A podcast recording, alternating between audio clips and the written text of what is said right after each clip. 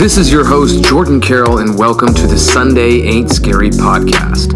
The show dedicated to those addicted to living outside of their comfort zone, obsessed with designing a life of freedom, and for those who choose to make every day count because they know Sunday ain't scary.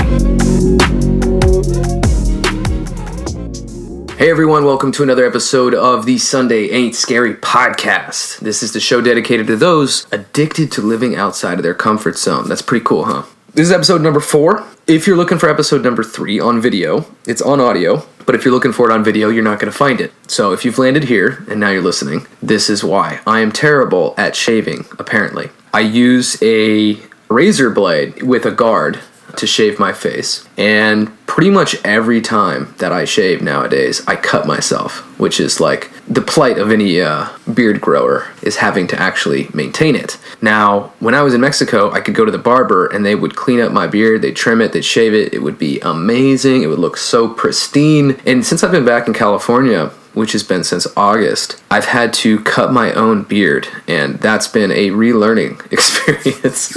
and, even one of the early episodes of this, I could tell after the fact that I had these two big ass cuts on my face. And then what happened last time, I was filming episode number three, and I filmed it great. End up uh, sending it over the audio to my editor, and I look at the video afterwards, and I have this huge spot on my cheek where it's just dried blood and this big ass cut. Now the problem is when I'm recording this video like this, I can't see myself. So and I didn't bother to check until I'd already sent the audio version and got that mastered and mixed and so I just decided I'm not going to post the video version of that one cuz it's it's very distracting. It's like a large blotch of my face is just dried blood. so anyway, I just wanted to throw that out there and this is part of the learning process. I want to share the learning process with you all, the 100 people that listen to this. You learn a lot going through creation, right? When you're creating things, especially spontaneous like this and in a way where you're going to most likely make some errors. Yeah, it's it's it's kind of interesting. Also got a, a lava lamp if you can see that if you're on the video. My sister had I'd given my sister this lava lamp, and recently I stole it back. So thank you, Lindsay. Okay, so today I want to talk about what I learned from my best friend dying. Now, I know that's not the best transition in the world because I was kind of joking before, and now I'm going into a very deep and sensitive, sad topic. And I think, well, first and foremost, I don't do small talk anymore. I try to get as deep as possible with people. That's one of the reasons why I have this podcast, is because I want to talk about some of these deeper thoughts that I have and share these thoughts and, and, feelings. Because by doing that, I assume that I'm going to attract the type of people that I want to be around, right? So if I meet you in person, just something interesting, if I meet people in person, I'm always feeling like I'm kind of qualifying the depth in which we can have a conversation right away. And uh, I know that may not be the best way to judge but at the end of the day, I feel like there's just not enough time to waste, right? And, and part of that is the lessons I want to talk about today, which are from my best friend passing away. His name was Danny. He was 30 years old. I was 29 at the time when he passed, so this was it was just over a year ago because I just turned 31. But it was it was tragic. It was a surprise. It was something where I was in Mexico at the time, so I felt very far away from the situation. He was in California. I get a call from one of our mutual friends, and I missed the call. So then I remember opening up my messages and reading this text that said Danny passed away. And I know there's probably a lot of people who are listening to this who've lost someone close to them. You know, I've lost my grandparents, I've lost extended family that were older, but this was the first time I'd lost somebody who was my age and also one of my closest friends. Danny was one of those people to me that if I was even in the same state as him, I would try to go see him. Danny was one of those people who we had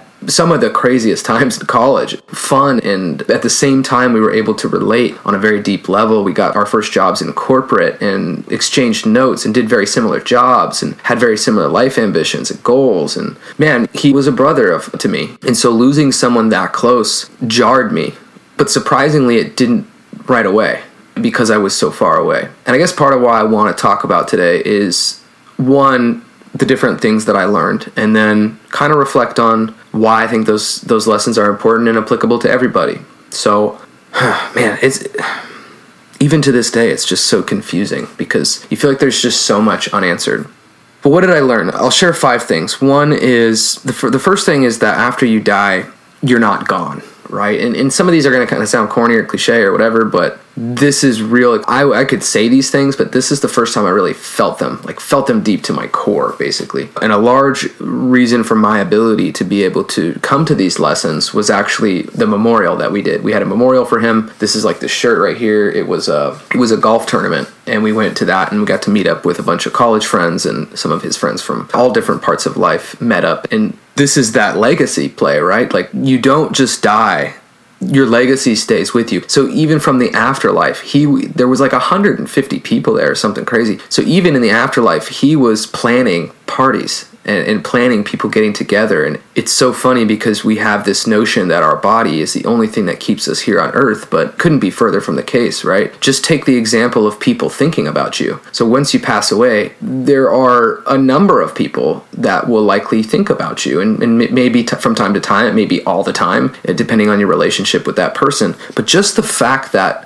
people continually think about you means that you're not gone. You are there in in some form or fashion, whether that's uh, the spirit or whether that's your memory or whether that's whatever. You are in the collective consciousness of other people. And I always thought that that was very interesting. And then actually feeling it like, oh, Danny's here. Danny is like orchestrating this. Like he doesn't even need to be alive physically in a body for people to get together for him, if that makes sense. So I thought that, that was really interesting, and having people gather in your honor, it kind of influences some of my decisions, and I think it should influence some of yours. If you feel like you can get on board with this, that your legacy will continue after you die, which I think most of us would probably say that's true. What do you want your legacy to be? What, what is it that you want people to do when you pass away? What is the impact that you want to leave? And how are you going to be talked about? How are you going to be thought about?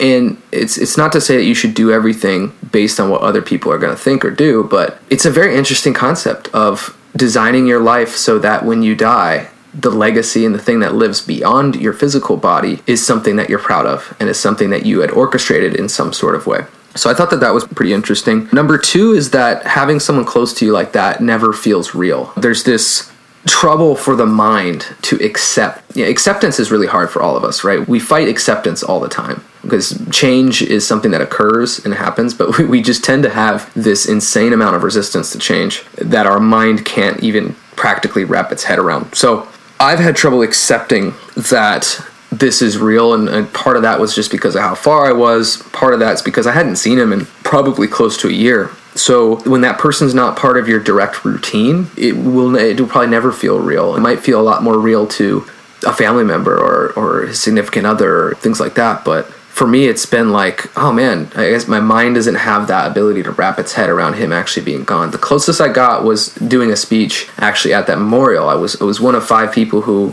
five people or so who were able to speak about you know, how he impacted our life and, and all those things. And I'd never gotten that chance. So that was such a huge honor for me to be able to do that. And uh, it really helped make it feel more real in the context of all these other people that were there and his family. But it's still like, it doesn't register sometimes when I think about him. I'm just like, just feel like I can go see him. Number three is that grief is not linear. I know that there's some stages of grief that happen after um, trauma or, or whatever it is that someone's grieving, but I've found that grief is very far from linear for me. It, there were, again, right when it initially happened, I didn't feel anything for months.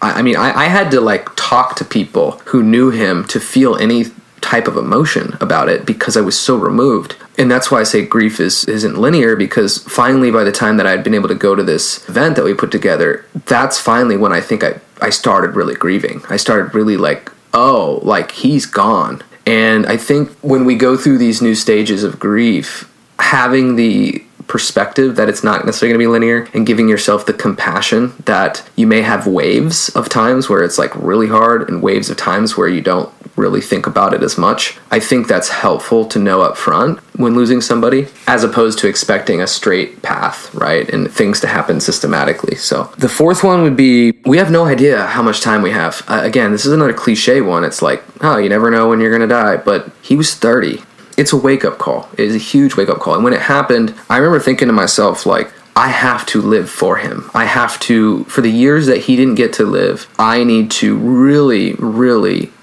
intuitively pay attention to what I want out of life because if I don't, it's all going to disappear and I'm not going to have had the chance to experience some of the things that I've wanted to experience. I mean, that's one of the reasons why I've led a life that's very focused on experiences. It's why I traveled and lived in 15 different countries because I wanted to have those experiences. I didn't want to think 20, 30, 40 years later and be like, should have done that, right? So that's a good lesson of kind of the should, right? Like most people should all over themselves. That's a Tony Robbins quote. Most people should all over themselves. And it's true. We say we should do this, we say we should do that, but should it really take one of our best friends dying and someone who's our age to be that wake up call? I, I really hope not, because if you can figure that out beforehand, it, it definitely saves you some of that difficulty.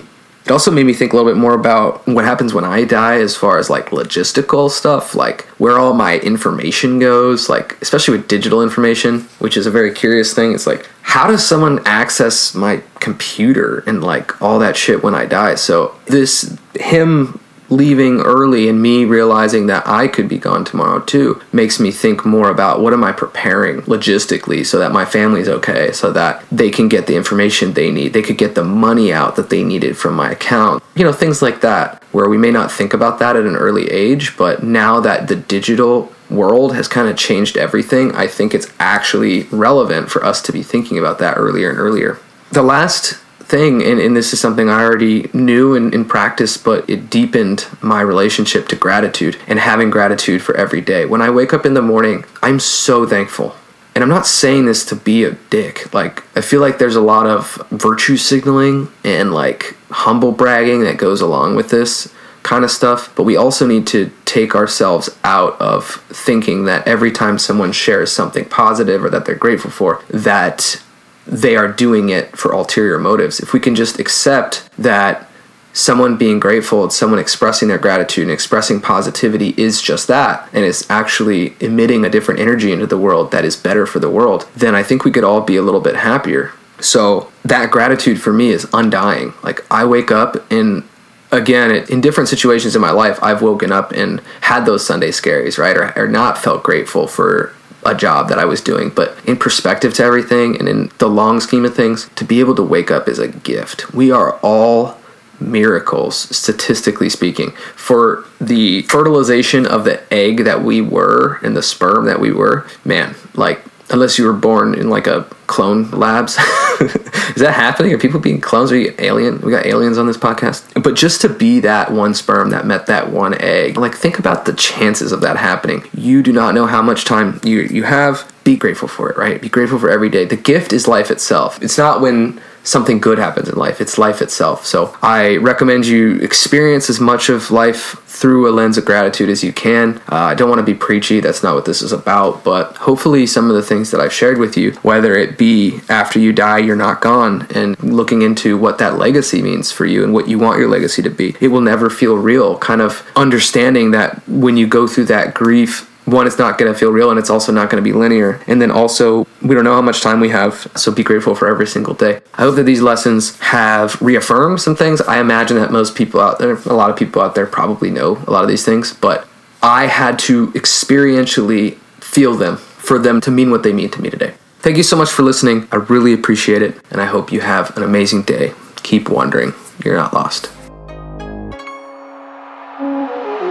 Thank you so much for listening to the Sunday Ain't Scary podcast. If you found value from this show, please consider three free ways that you can support, all of which will be linked in the show notes. Number one is leave a review. Reviews are the lifeblood of any podcast and help others to find me. Number two, subscribe or follow wherever it is that you're listening to this right now. Number three, share with one friend who needs to hear the message from today. If you're interested in the video version of this podcast, you can go to my YouTube page, youtube.com slash Jordan Carroll, or check out the show notes, which will have links to all my social platforms, websites, and anything mentioned in the show. Thank you, and until next time, keep wandering.